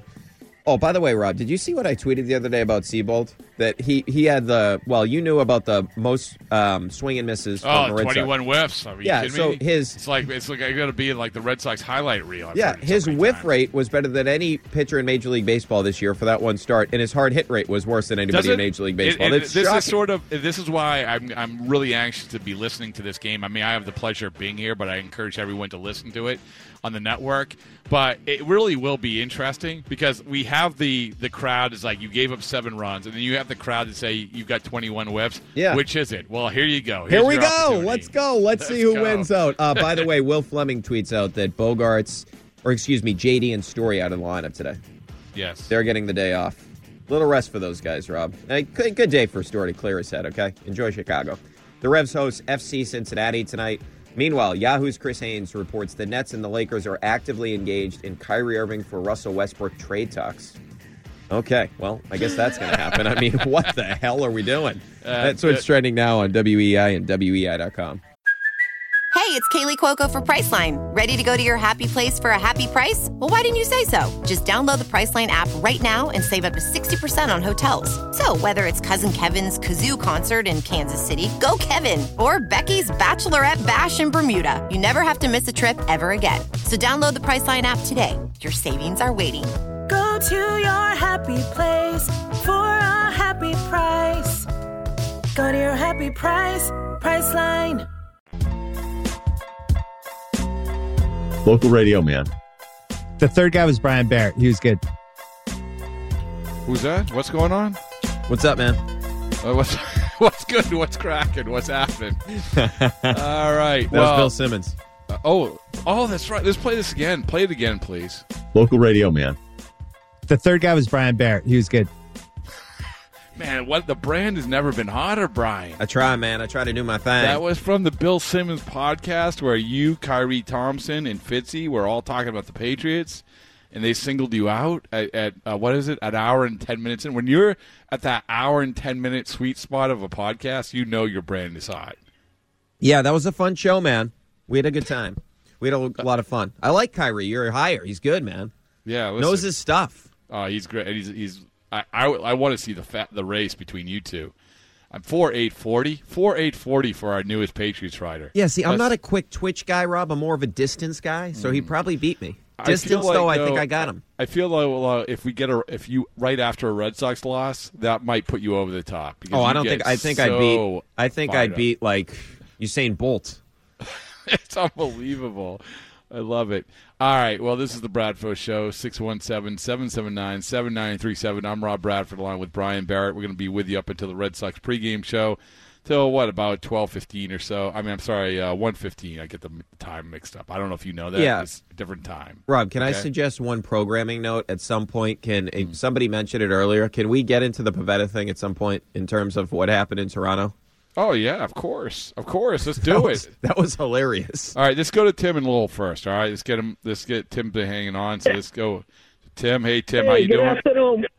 Afternoon, boys. Good hearing some baseball talk with you two. Uh, Oh, two yeah. points here. Two points. Number one, Winckowski pitched a good game yesterday. This kid looks to me like he's a pitcher, and there's a big difference between being a pitcher and a thrower. This kid looks to me like he's a pitcher, and he, and he should have won that game. They, they played so dead yesterday. You know, they talk about August being the dog days of baseball. They looked like they were in the middle of the dog days of baseball with the effort they put out. It was terrible yesterday. But my main point here is Trevor Story. If there's a team out there that thought that he was worth pursuing in the off season for the kind of money that the Red Sox gave him, find that team, call every one of them, including some others, and get rid of his contract. Just get rid of the contract. He he's supposed to be the replacement for Xander Bogaerts. He can't even replace an injured Xander Bogaerts. Never mind. You know what? There were some players, guys, that just can't play in the pressure of a big market. He's one of them. And even though he's renowned for his defense, I can think of at least two games where his defense has cost him games this year. Tampa Bay early in the year and Oakland in the last homestand. Get And that was this. Duran. He's worse. Listen, he's no, no. He called for the ball, and as a veteran, Ask the manager whose fault that was. Look, I understand. Listen, he's a rookie. It's his call. It's his job to make that play. But you got a veteran of m- multiple years in the big leagues calling you off, out of respect for the veteran, you concede to him, and then he couldn't catch the ball. And but you know, you know he's a worse signing than Pablo Sandoval. At least Pablo Sandoval, Whoa! He's Shots worse. fired. Pablo Sandoval. Yeah, he ate his way out of the league, but he still could play. But he ate his way out of the league, and he still lasted for numerous years after the Red Sox got rid of him. He just This ran a guy over here, last night. Did you see that, Rob? He- At the he plate? is in oh, the Oh God, League, that's yes. tough. They get rid of. They got to get rid of. He cannot handle the pressure. He, not only can he not hit a fastball that Brian talked about, he can't hit a low outside breaking ball either. He, I, I, I could throw a low outside That's, breaking that's ball. not a, that's not a good out. combination. Not being able to hit a fastball or a breaking ball. Yeah, Exactly, Russ. Get rid of the contract. Chaim, are you listening, Chaim? Find No, I- somebody you to know what? He's not listening because contract. I can confirm he's in left. He's in, he's in right Well, field hey, right hey, now. Hey, let me let me tell you something. When I was down in Atlantic City for a week, a couple of weeks ago, I loved having the Audacy uh, app available to me down there. I could listen to the games down there. I love the Audacy app. Oh, It's they did great. a great job. Nice, clear signal. It was great. Awesome. And unfortunately, it didn't help me with my gambling, but I love listening to the game anyway. Well, that's what Get we're here for. Story. Yeah, that's All what right, guys, get All rid right, of Tim. him. All right, man. Thank you. That's, that is hilarious. There's a, there was a lot. There's a lot to pick through there, isn't there? Uh, let's let's start. My favorite part is the plug, the Audacy plug. what a clear signal. I mean, I, I don't want to break it to him. It really is dependent on your Wi-Fi service. So He's so pumped about the app. I, love it. I mean, the, the great thing is that listen, He's- this- he's ranting what- and then he goes on what, but this is what we're here for, Brian. Right? We're here for to, to even even things off a little bit. He's so upset about Trevor's story, but at least he has the Audacy app going for him. Right? I Yeah. mean, that's that, we're, we're, we're the ray of sunshine in Tim from Lowell's life. I did like how he mentioned the um, the defense with story the play that what does Cora call them pop up priorities isn't that what he says Oh yeah, yeah, yeah. So, yeah. I like Middle, how- I uh, like- I like how- blah blah blah. yeah I like how his rationale though is because it's not because the outfielder's coming in or the second baseman's No, going he's a out rookie. yeah it's a veteran so the veteran needs to take it I, that's a new thing I guess Well, the good thing is that no matter what happens, that Tim can just turn on the Audacy. He's app got the Audacy wor- app, man. and, and the world will be all right. So, it, which is you know, I think that there's our marketing slogan. But I, point well taken about Trevor's Story. I don't think he's going to be. I think. Uh, well, I don't think. I know he's going to be a better contract than Pablo Sandoval. I know that because if for no other reason, he's in shape and he can function. I don't know if the whole market thing is a thing, like, and that's up for debate. That's fine. I mean, the fact is, is that you know he's his OPS is just slightly north of 700. I don't know how you feel about the market thing. I just feel like this is a player where you went in with some question marks when you signed him off of last year, which by the way, offensively was his worst year. Yep. And and so you had question marks anyway. I, I don't think we've said this, Brian, is that he wasn't pro- he wasn't the player that a lot of think people thought they were going to get when they signed him that to that contract. I don't think that was the case. Yeah, the reality is the defense has obviously been outstanding. He has been, Cora mentioned, he's the best defensive second baseman in the sport. I mean, by the numbers, you can make that argument. He was first in defensive run saves, so it makes a lot of sense there. But the problem is, Rob, like, we knew there was going to be streakiness with Story. Like, he was a streaky hitter when he was in Colorado. And not to get too much in the weeds, but because he's a super big launch angle guy, that is going to happen from time to time. But the issue is, Rob, we only really had one hut streak. And it lasted what two weeks, and it was glorious. It was fun. Oh, Fenway, I was at we the got we got we got the podcast in right in the middle of it. yeah, too. that What was timing. perfect. That was perfect, and uh, I, that was really. I mean, and, and you talked about a swing, and it was a great podcast too. Great job by great job out of you, Rob. I rarely say that. Great job out of you, but also. He hits that home run. I was at the game, the Grand Slam. I mean, it was electric, and you're like, okay, story. Because remember what we were saying at the beginning of the season is he is historically a really slow starter. If you look at his splits, like April's always his worst yeah, month. but So we it was it was nothing like it was. Right. I mean that that's the thing is that we we can talk about being a slow starter. It was he had never had an April like he had there. Yeah. And you could talk about being a streaky hitter. Well, he he's never l- landed at this point in the season with an OPS of basically 700. So yeah. you know, so this is in in you have to factor in new league, sure, fine, but you also have to factor in you're coming off to your worst year. What type of player is he? Right now, you can ride him out. That's fine. He's a good defender, and this speaks to the bigger picture with Bog when it comes to Bogaerts. And every show we talk about this, and we rattle on and rattle on and rattle on, but it's worth it. Which is the best team, the what's worth investing. Now that you've already invested in Trevor Story, what's worth investing in is keeping the left side of your infield and then building the team around that. That's it. There you go. There yeah, you go. I'm completely with you on that. And it, I know you didn't think it was a big take that I had a couple of weeks ago, but I continue to come back to the fact that Story is never compared to Bogaerts if Bogaerts is here. You don't have to hear that. It's not like, oh, this is Xander Bogaerts' replacement. I just Oh. feel like life is. Can you imagine? Can you imagine if Bogaerts leaves and they move Trevor Story over there, and he's having a year like this, and you know I don't even know what you do at second base, but you know it's it, it, it would it would be a disaster, and they're already. Then you get into the business side of it, Brian, and the marketing side of it. Like Right. nobody's wearing Story shirts. I I apologize to the Story family, but.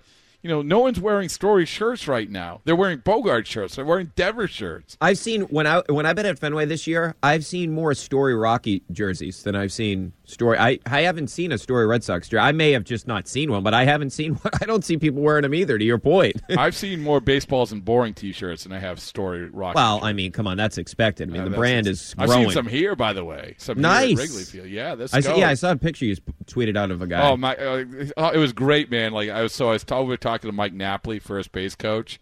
Congratulations to Mike Napoli, married with uh, now another kid on the way. But hey, why talk- didn't he celebrate after the Red Sox won the World Series? you know, it's amazing, right? it's uh, well, I said, can you just simulate how you celebrate it again? He's always great. Mike Napoli is a, a great guy, and uh, and he was talking about. Well, first of all, I go, we're talking about the Cubs, the whole scene, right? The crowd, and they sing the song at the end of the game, and I love it. I love that song. It's such a great song. And I'm like, can you imagine what it was like here in the World Series when all that's going on, the crowd and the environment? He's like, yeah, I, yeah, I can. I was playing for the Indians at the time. I'm like, oh man, I forgot. Sorry. Sorry. So, but uh, I can. yeah, so we were talking with Napoli, then Ross comes over and he yells, hey, "There's two champions!" So I guess uh, yes, I am. I am perceived as a champion by at least one major league manager. I There you go. appreciate That was a tremendous World Series. And Rob, by the way, I, I can't believe I'm going to give this guy credit, but David in Florida made an outstanding point yesterday. I don't think I've ever said that on your show with Ken when you guys were in yesterday. Like if the Red Sox and the Cubs had played in 03, Hmm. oh my God, that Yeah. would have been the highest rated World Series of all time, and it would never be broken. Yeah, and and you really do get. We can talk about the park and stock standard and everything else. By the way, like you talk about stumbling upon a term. Oh my goodness, awesome! But we can talk about that. But but the crowd itself is awesome. Like that, and, and they do the whole song after, and they're not a great team right now. But the crowd itself is great, and uh, you can tell a passionate fan, and that would have been an, just an unbelievable World Series. You're right. I do want to talk about Pivetta. So you you had mentioned this. Somebody somebody brought this up. This hit hit home for you because you're an intense guy. You're a fiery guy in the mound, just like Nick Pivetta, correct? Yes, I'm very fiery. I, I would say I play with a lot of passion, Rob. You do. Well, media games coming up. We'll see. So uh, with Nick Pivetta, what did they guy want to about? What? What? What? uh, there's a lot to pick through when it comes to Nick Pivetta. By the way, so you have the Josh Winckowski trade. Congratulations to Chaim Bloom for winning that one. It looks like now you have the Nick Pivetta trade with his basically Heathcliff Slocumb for Derek Lowe and Jason Varitek all over again. But what do you want to talk about with Nick Pivetta? Well, I just I don't understand the Blue Jays.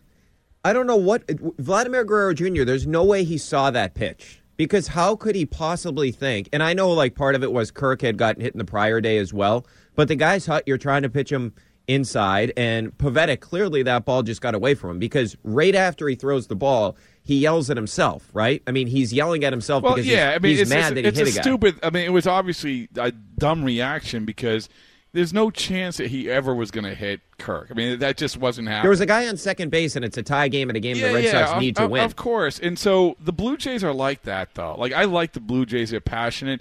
But, but you know, Manoah is another guy. He's an awesome pitcher, but he's constantly chirping. And you actually, like, I, I asked Plawecki about it because I saw from a distance, and I didn't ask him about it before the game. But you see the, the, the circle of people, the scrum and everything else, and nobody's fighting or anything like that. But Pivetta, you could see, I'm sorry, you saw Plawecki turn to Manoah, who's mouthing off because he loves that sort of stuff. And Pivetta, I mean, Plawecki just like sort of waves waves him off. And I said, "Well, what were you doing?" I said, "I loved watching like the sort of like shooing this guy away." It's like, yeah, man, like I- I just had no time for like, uh, what are we doing? He's like, spare parts, spare parts. I'm like, that's the second time I've heard that term. Pivetta said it after the game the other day. Like spare parts, what is that? I was talking to Cotillo about it. He's like, yeah, I hadn't heard it either. So we Googled it, spare parts. It's just like you know, it's like eye wash. It's like it's like wasted time. Have you heard this? I never heard somebody say it like that. No. no, so Pivetta said it after the game. He's like, yeah, spare parts. And then Plawecki just said spare parts. So there you go. We're bringing it back. Yeah. I'll tell you what that is stock standard. stock. but what is in spare parts is that conversation. That that was a. It was good to have a little brouhaha, a kerfuffle, whatever you want to call yeah. it. Yeah, and this is where I disagree with you, Rob. I don't like the Blue Jays. Like I, I don't like their energy at all. I can't Well, yeah, because you're team. a fan. Well, no, they're annoying though, Rob. Like the whole thing with the jacket, and then after every game they do the Gatorade bath. Like, come on, you're a team that's supposed to win like hundred games, and you're doing this after every game. And what can you tell me what happened in the tenth the other night? What was that? What was Charlie Montoyo trying to do? It's like, was he trying to pinch hit? Like, I don't know what he was doing in the tenth inning there. I know you were fascinated by that. But well, that guy see, that guy cannot run his nose. Let's be honest. I don't know how uh, he's still the manager there after right, last before, year. be- before we go to a break here, let's go to Bobby from Cambridge. Hey, Bobby, how you doing? How you doing today, gentlemen? I hope you're having a nice Fourth and that everybody in your family is healthy. Thank you very much, Bobby. Uh, likewise, I am having a great day. It's a great. Well, I'm overlooking Wrigley Field, and I'm talking with the great Brian Barrett. So it's a great day. Uh, you guys know your baseball, and I've been around a long time, so I'm just throwing this out. Uh, it was uh, before the 21 season. I saw Henry sit down with an interview, and I can't remember who it was with. It doesn't matter anyway. And he said, "Look, I'm just as guilty." And maybe I'm stating the obvious. He said, We overpaid and we decimated this farm system. He said, We've got nothing down there. Now it's my job to, eh, whether you're a Henry fan or not, and I really wasn't, but he said, We're going to build this thing back up. If you really look at it, what they've done, I'm glad about the story signing. That that kid's and everybody's a kid to me. That kid's got a gun for an arm, and he's playing out of position. And it isn't that easy, just as a high school young college player, to switch from third to second, from short to second. Trust me. But I'm saying, yeah, I think it's a hell of a signing. But I think he's just going with what he's got, like the big three right now: JD, uh, Bogaerts, and Devers. And you started a season, if you really look at it, with three outfielders: Kiki Hernandez, Verdugo, Verdugo is it, and uh, and uh, and J, JBJ out there. Not one of them really capable of having a 20 home run season. That's I, that's unheard of in Major League Baseball. I just my own belief is that he's doing what he can, get what he can out of this season and last season, and and build this team back up. And it's just that the Yankees has Yeah, uh, but here's, one of those. Bobby, here's the problem with that, and I don't disagree with you. There's a, I disagree with a lot of what you're saying, but the problem with that is Oh, that you you no you have you have so many of these contracts for so many important guys coming up. You legitimately have a window, so you're sure you want to build it up, fine. But you got to be ready to pay for certainty. I love that term. Brian loves that term, but it's a very real thing. So while you're hmm. building it up, you still have to keep some of these guys around. You do. So yeah, I mean, good. Oh, go ahead. No, go ahead. No, I there's no doubt in my mind. I'm just saying I don't even know will JD be with this team. That yeah, I absolutely would love the fact that that, that Bogaerts and Devers would be here. But I'm saying that other signings. He's he's looking at you know the, the school is still out on Dalbec at first base.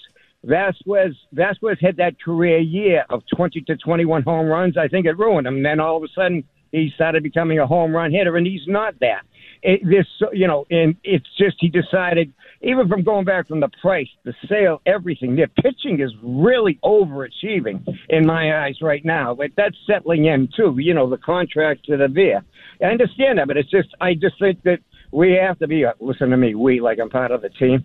that uh, that there's a little bit of patience. That th- th- for the first time before the All Star break, you're bringing up Duran, you know, Franchy Cordero, people that that can play, and I think that's.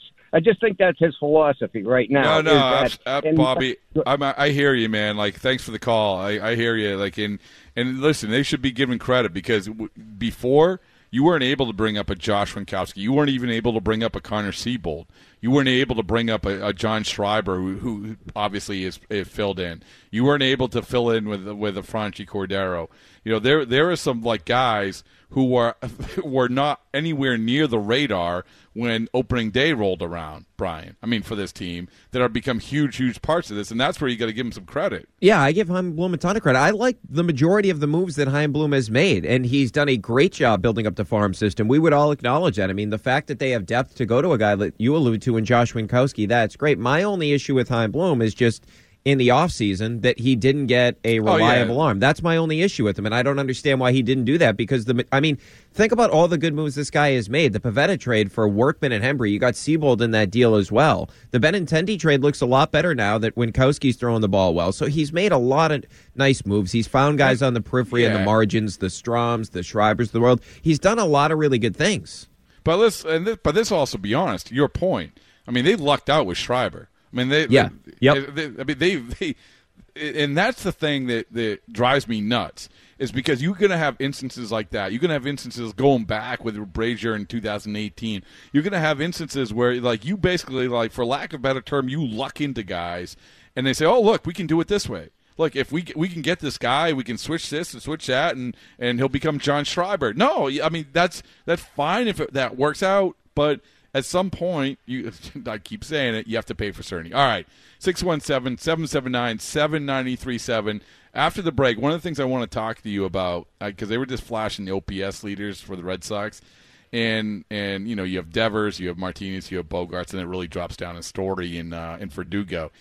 But you know, with Bogaerts, he's not going to make the. He's going to start in the All Star game, but is he going to make the All Star team? Like I, I, I love some good All Star talk, right? I You live for it. I do. I kind of. Well, I am going to the All Star game, so I want to know who's going to be there.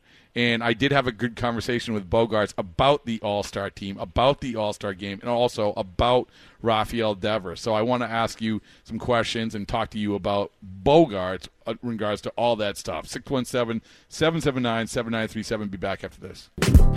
Let me tell you something. When I was down in Atlantic City for a week, a couple of weeks ago, I loved having the Audacy app available to me down there. I could listen to the games down there. I love the Audacy app. Oh, they did a great job. Nice, clear signal. It was great. Awesome. And unfortunately, it didn't help me with my gambling, but I love listening to the game anyway. Well, that's what Yeah, we're here for. Story. Technology wins again. Technology is undefeated. There you go. There you go, Brian Barrett. I'm Rob Bradford. This is a Bradford The legend. show. Tim and Lowell, Oh, right?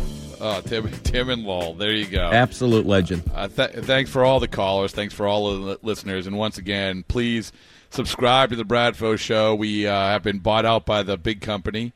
Uh, big, big doings. It's, it's huge. It's going to be basically published almost every day. We're going to have the baseball isn't boring boom. version v- version of it at the end of the. You all right? I was saying boom, excited? like in celebration. Oh, boom. Okay. Okay. Bang. At the at the end of the week, baseball. This past week, the last one we dropped was with Jonny Gomes, and uh, we did it because you know you had the big fight early in the week, right? Baseball's not boring last week because the big, not only the the Red Sox kerfuffle, but the big fight, the Seattle Mariners Angels yeah. fight, where translators were suspended, and oh my goodness! But there's no better. Honestly, go listen to it because it. it was so fun listening to Gomes like break down like not only about how fights like happen and what you do in a fight in a baseball, but how it's perceived in the clubhouse. Like basically, you know, first of all, like do you know that your team's going to win a fight if you get in a fight, but also the importance of getting in the middle of a fight and not. I can go back to the the Joe Kelly fight, the um, uh, you know, like that one against the Yankees, the Tyler Austin one, where I know that they had a team, Red Sox had a team meeting after that because they said, well, you know, not everybody was sort of in the middle of it. You know, they, they even though they were, I think, at nine and one at the time, they were rolling, but still, like there was like, okay, guys, you know, the, everyone has to be invested here. Everyone has to. You can't just be singing "Fire in the Mountain" now and by in second base. You know, so you know, it's an interesting podcast. So go listen to it. But before the break, you I feed him a question. Remember, he asked who was it, Rosenthal. Remember Oh, that? yeah, yeah, He yeah, told yeah, Rosenthal what to ask him Yeah, after the yeah, World oh. Series, and he said, "Hey, Johnny, you told me to ask you this." Well, he said so. Johnny has he, as he says on the podcast, he is the only player in the history of baseball who has gotten into a fight in both a Rays uniform against the Red Sox and a Red Sox uniform against the Rays. So there's history for you. Wow. He also he also uh, said you know he holds one record that will never be broken, which is most hits off the catwalk. So good for him. Uh, yeah, That's so, tracked. Th- yes, of course it's tracked. How many I does mean, he have? I, I feel like Brian Barrett's going to move to Tampa just because he found out he can track the hits off the catwalk. I don't know. That place is I- such a disaster, man. Well, have you ever been there? Yes, I watched a game there years ago against the Kansas City Royals when they both stunk. Oh man, man, what a game! That was a sick game. Those did you save? I'm telling you, I was at the AAU National Championships, Yeah. and the games playing there were better than that one. Okay. Jason Heyward was in it, by the way. Do you know why the roof is tilted? No. Because the air conditioning costs. Oh, I thought Dick Vitale demanded it. He's a big Well, Rays guy. Well, Oh. yeah, him and John Cena. All that right, is any- pathetic. Yeah, That's anyway. actually true. Yes. Oh my God, what a joke! I know. Well, listen, I'm here to educate. I, I, don't. I, I can't. I leave the opinions to you. I'm just here to educate you, and then I let you go. I let you go with your foul mouth, your potty mouth that your mom's texting me. Say, reel him in. All right. Anyway, 617-779-7937. We're going to be with you to the beginning of the pregame show, which is going to be run by the aforementioned metric man Brian Barrett. But I asked you before the break about the All Star game, so everyone's freaking out, freaking out. Oh my goodness, Xander Bogaerts is not going to maybe a star in the All Star game. My first question to you, my friend, is Xander Bogaerts going to be in the All Star game? Yeah, I believe he will be, although he's behind Tim Anderson too, not just Bo Bichette, but I believe he'll be on the team. He's having too good of a I'm year. not, I'm not. I'm not talking about voting. I'm talking about actually just like performance. Yeah, I think he'll be in there. Okay. Do you? Who? Who? I mean, he's he's having a better year than Bichette. Yeah. right? Bichette's gonna get in on the he's having voting, a better year than Tim. Anderson. So who who is his competitors? Who who, who would like usurp him? I don't see it. Pena, maybe. Yeah, so he's going to make it. So I don't know. why yeah, Dusty Baker. So Dusty Baker is the manager, and he's going to have a difficult decision to make in terms of. So right now, it's got to be between Verlander, McClanahan, or Winckowski to start, right? You wait. I mean, he's got his own guy, but do you, do you pass on Winckowski? Well, that's difficult. I, I mean, it, the only fly in the ointment there is if he decides to start John Eight Mile Schreiber. So Oh, that's, that's bullpen you know, game right off the an- bat. you could have an opener. He's the opener. Imagine So- if a team did that. Who would do that? Kevin Cash. Well, Kevin no. Cash would Oh, do that. Brian, like every every All Star game is an opener. I know, mean, I get it, but Kevin Cash would actually put a reliever in to start the game. Well, he should. I mean, it's, who cares? But it's so that leads me to my next Red Sox question: Does John, does our campaign to get Eight Mile there? But which, by the way, by the way, talking to Schreiber there in the locker room the other day, he loves that nickname. Loves it. Loves it. It's a good nickname. Yeah, and so and uh, what was the other name that came out? Doctor Nasty or whatever, filthy or whatever. No, he loves Eight Mile. Eight Mile, John Eight Mile Schreiber. Does he make the All Star team? I think he has to, Rob. I mean, his season's too good. I think he will. I mean, he's legitimately, and here's the thing like, all his appearances are high leverage. They are relying on this guy so much, and he has legitimately been one of the best handful of relievers in all of Major League Baseball by the numbers. I don't see how he can't make it, especially considering that this Red Sox team is in playoff contention, so they're going to have a bunch of guys. I can't imagine he's not there. Yeah, and, the other part about this, and I don't know what you know with Dusty Baker being manager, I don't know if he's going to factor this in. But this isn't like the old days where you just say, "Look, here are the save leaders," and you're all going to get closers, and and the Mike Timlins of the world, they have no shot, or you know, they it's a nice story, but if you're a setup guy, you have no shot. Like people have to realize, and I hope managers realize, I hope Dusty Baker realizes that you have that these guys are the closers. These guys who are pitching in the seventh and eighth innings are the closers. Yeah, he's he's Cora's biggest weapon out of the bullpen. He goes to him now with inherited runners as well. I mean, you think about it, Rob. So, not to get too much in the weeds, but just think about I this. mean, by the way, Can we have a nickel every time you say that? It's- yeah, oh I say it a lot because I don't. I don't just, want to. just, own, just own, just own your excellence. Okay, well, I'm, I- I just want to point this out. So they track shutdowns and meltdowns, and basically it just means if the game is close enough, are you adding to win probability or are you going against win probability? Right? Are you hurting your team? He has 17 shutdowns, Schreiber does, and one meltdown. A 17 to 1 ratio. So out of the games he pitched that were like deemed important in terms of the appearance, 17 of 18 of them, he's locked it down. I mean, that is absolutely outstanding work from a guy that nobody had heard of prior to the season. I mean, right. unbelievable stuff. So, I mean, Swing- that should get him in the game. Swing Send Juice this to make- Dusty. Swing Juice is making the T-shirts. Get Eight Mile to Los Angeles. Hashtag Get Eight Mile to Los Angeles. Let's go. All right. Him, So- Pivetta, him. Yeah, Pivetta. Okay. Rafi. No, Wacha. No, you Pivetta over Wacha, right? Yeah, Correct? you got it, yeah. Okay. Pivetta, Devers, Schreiber, Bogaerts. Anyone else? That's it, right? I mean, JD's, not going to pro- make it. you don't think he'll make it? Well, because you have Nah, because you have Jordan Val- Alvarez and, And you have. Shohei Ohtani. Yeah, I don't. I don't think he's going to make it. So yeah. So anyway, the, they, it's coming up. It's coming up. Just a couple weeks away. Love some Dalbec, maybe. time. Uh, yeah. I mean, Franchy did have that bunt this week, so that was good. Uh, The Mount put him over the top. All right, we got we got to take a break here. One last segment before the pregame show. This is the Bradford Show. I'm Rob Bradford. It's Brian Barrett. Be back after this. All right, welcome back to the Bradford Show. I'm at Wrigley Field. Um, My name's Rob Bradford, along with Brian Barrett, who's going to be taking the reins of the pregame show in just a mere matter of moments. McFarland. There you go, McFarland Energy. They are powering this road trip all the way through Toronto, Chicago, two of my favorite cities. I do, unlike Josh Frankowski, I do uh, have uh, have a sweet spot for Wrigley Field. I do not think it stocks in. I still, you know, that's the that's the term. In case people missed it, Josh Winckowski after the start yesterday. Can we play that sound real quick, Ethan? Just because I think that a lot of people in Chicago are talking about. I'm sure that it's a good conversation with Fenway Park and Wrigley. So, uh, do we have that, Ethan? Okay. Uh, well, that's okay if we don't. But it, so anyway, but what he said was it's a stock it's stock standard stock Wrigley Field. He talked to his mom. He talked to his moms, And much like Brian Barrett talked to his mom and she yelled at him for the foul potty mouth earlier in the show, he talked to his mom and said, What was it like pitching at, at uh, Wrigley Field? Uh, to be honest, a little underwhelming. I didn't really. Fenway kind of has a presence to it. I really didn't get that here, to be honest. I think it's very, like I said to my mom last night, this place is very stock standard. If you ask me, I didn't really, I didn't really feel anything, to be honest. Kind of just felt like another ballpark. All right. All right. So, Brian, I will say this. This is the last thing I'll say about this. Is that it's not stock standard. Like you can say that, oh well, you know, I was expecting more, or I wish it was more modern, or whatever it is. But it's not. st- I mean, it is. If nothing else, it's unique. This is. I said, well, you know, the the stands themselves sort of remind me like a spring training park or whatever.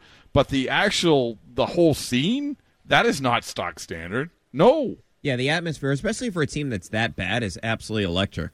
I mean, it's crazy to think about that. Like this team is absolutely horrendous, and their crowd is still completely into the game. And I know it's like a party atmosphere there, Rob. You mentioned what was going on around the game, but hey, so when you did your appearance on 670, are they like was the host mad? No, I think. Well, I think it was just. It, I think the people were mad. I think the people. So the fans are really offended. Yeah, they are. I think they really are. like I wouldn't be like But- if somebody said that about Fenway, I'm not going to get mad. Do you know what I uh, mean? well, but the you fans know- are that defensive, huh? No, well, I mean, I, I just think that you know, listen, I mean, they don't have a good team right now, and so it's also it's like blood in the water, right? It's just blood in the water, and and I think that it, when I had broke off when I was doing that appearance, and we had talked about it before, and we said Jeff and Watertown, I thought brought this up, but it was a good point, and, and I don't think they had thought about it when I did bring it up, which was, listen, Josh Winckowski's 24 years old. He wants the big visiting clubhouse. You know, he wants the the bit, lot of foul ground. He wants all the amenities because that's what it is now. I mean, it's not like you don't really say, "Oh, you my goodness, I, I really enjoy soaking myself in the the ivy." No, I mean that's typically not what it is. And and you know, Josh Winckowski, as I said at the beginning of the show, I don't know, maybe give him some credit because it shows that like he's just a pitcher. He's out there. He's not no, he's not worried about saying the wrong thing. There, I mean, that's that maybe that'll lead to to even better things or this run that he's on. I don't know. Maybe I'm looking too much into it, but still, I mean, that shows to me a confidence in this guy. Say, hey, I don't care where I'm pitching. I, Yeah. I'm just going to tell you the truth. And by the way, I'm watching his highlights right now on the NESN pregame Oh my show. I god, mean, are you all right? No, Are I'm you okay? no, I'm going to be okay. You know, You I was gotta- watching do we the have game. a hose in studio? Rob, I was watching the game with uh, one of my brothers last night. He said, "What is that that he just threw? That thing is nasty." I'm like, "Yeah, man, get used to it. this said- kid has got it. I mean, he's absolutely filthy." But the other thing I would just say is the thing that I like about the answer last night is he's pissed off because they lost the game. Okay, so he doesn't have time to, and it's a fair, it's a good question. I mean, it's Wrigley Field. I mean, it's one of the cathedrals in Major League Baseball, along with Fenway Park. So it's a good question to ask the guy. But I like the fact that he's just pissed. He's pissed they lost. So he's like, "Eh, yeah, I, Wrigley, it's stock standard. Okay, we lost the game. That's he's mad they lost the game. That's what I like about the guy. He's a competitor. He's great. He fits in with the Pivettas and Eovaldis of the world. You know what I mean? Well, uh, here's some news from Alex Speier. Kutter Crawford, the scheduled Woo starter today, has been replaced as a scheduled starter by Michael Feliz. Crawford is obviously a candidate to fill as a starter or long relief ar- uh, option with Hill on the IL. So everyone was hoping and praying and wishing that Brayan Bello might be making an appearance. It looks like Kutter Crawford's probably going to be the guy, Brian. So sorry to do that to you. yeah, ruin the show, Rob. All right, ruin my day. I, I can't watch any more Kutter Crawford. But I mean, just you know, just put those Winckowski uh, the highlights back on. There you go. So I was hoping it was going to be Bello, but I mean, I guess that was too optimistic for me to think it was going to be. That. I know they want to set him up perfectly when he comes up and all that. It just, I mean, Crawford after he had a really good spring, Rob, right? And you felt like, Yeah. okay, maybe he's going to be. You were sort of- seduced by him. You yeah, seduced well, by the maybe he was going to be like the whole idea. Could he be like another multi-inning bullpen guy? We found out rather quickly that wasn't going to happen. And hey, he was good in that one start he had. Remember a couple of weeks ago, but other than that, I mean, not much promise with that guy. All right, so with the pregame show just a mere matter of moments away, and you have you you have the the the game which uh, they're going to have to fend off a sweep here. And we started the show. We're sort of all over the place. Well, is it good? Is it bad? What's the reality of this team? When you look at this game, what is the thing? Like, how do you view it? Because I'll tell you how I view it.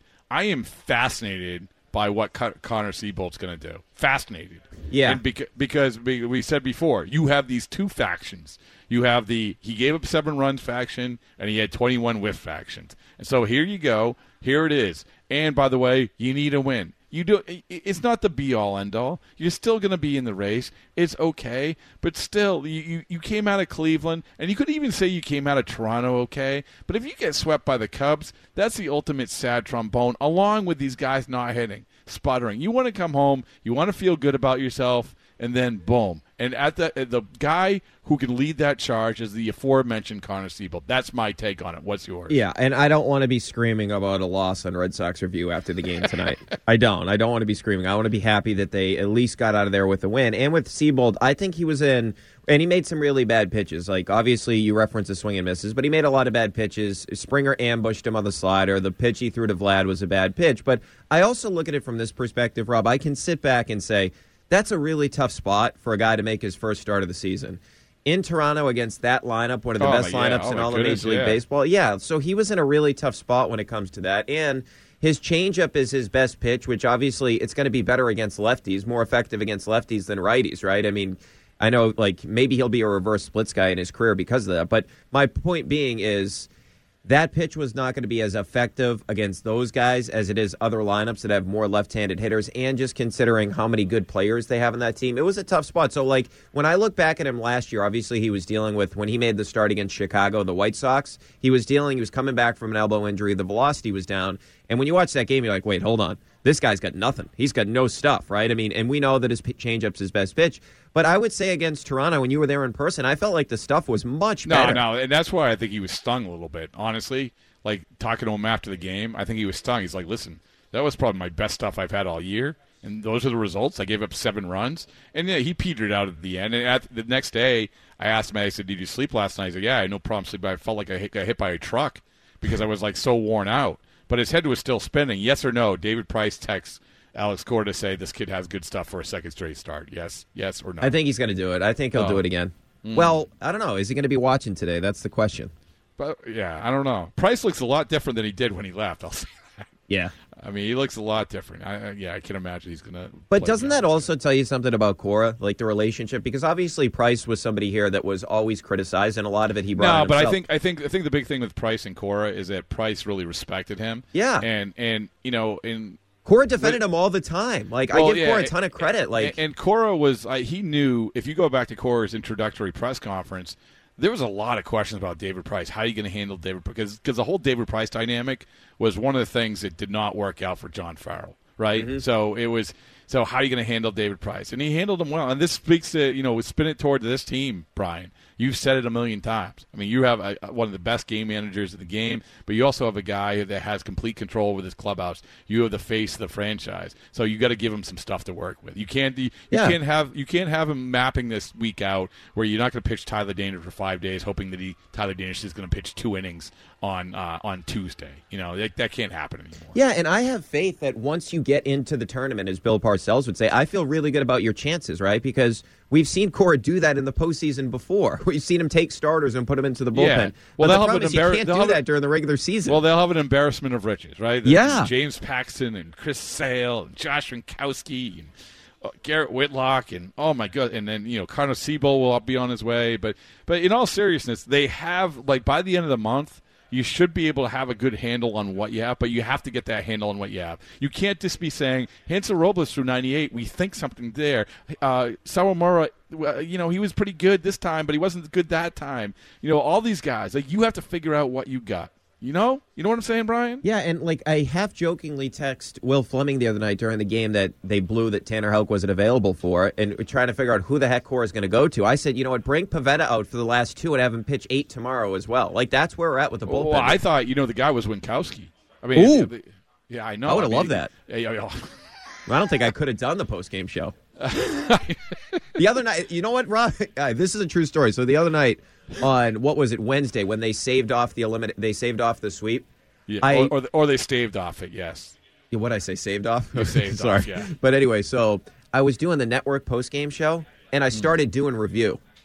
Like I started doing Red Sox review. I was about to give out the phone number, and I'm like, oh crap! I, I mean, who-. I got to do the regular post game show first. Listen, who could have forgot that? I mean, everyone knew that. Everyone's talking about that. that I was too Kevin- excited. That was my that- point. I was way I too mean, worked it up. Was, it- the, if you're going to power Strahm's out there laying it all on the line. power rankings of this week, it was the Malcolm Brogdon trade, and then you messing that up. So there you go. So um, And the GD. Oh my goodness! How about that? How Brian Barrett swore, swore on My a mother's Sunday. never going to make me dinner again. Uh, Ma, the meatloaf, Ma, the meatloaf. all right. Well, hey, listen, Brian. Excellent job today. All right. Are I you gonna be tried. okay. Are you going to be all right? yeah, I'm good, man. I got a pregame and then I got Red Sox review. I'm, a lot of baseball for me today. It, what's the weather like? Because I can tell you, I'm setting the scene here from Wrigley. It is. I mean, we couldn't have asked for a better, perfect day. Holy mackerel! Yeah, Holy it's pretty mackerel. nice here too, Rob. I mean, it's 81 and it's sunny out. How could you beat You know- that? You know what I'm going to do? I'm going to go in the bleachers. And I'm going to put on my jean shorts, and I'm going to take my shirt off. You're a George guy? No, I'm just I'm going back. I might get a painter's hat. The Oh, old school. I Old like school. that, man. Yeah, I like Harry Caray. Harry Caray was probably my age when he was doing that. You gonna have an adult soda or two? Eh, uh, who knows? Stories yet to be told. Uh, all right. Well, Ethan, excellent job behind the glass. Awesome job. Brian Barrett, once again, excellent job. Metric Man, give him a follow. Was it? It's at, it's Brian Barrett. It's Brian Barrett on Twitter. Stay humble out there, Bradfo. All right. You know what? You stay humble. All right. Thanks to everybody here. Get ready. Red Sox pregame, final game, three game set here at Wrigley Field. Thanks for listening, everybody.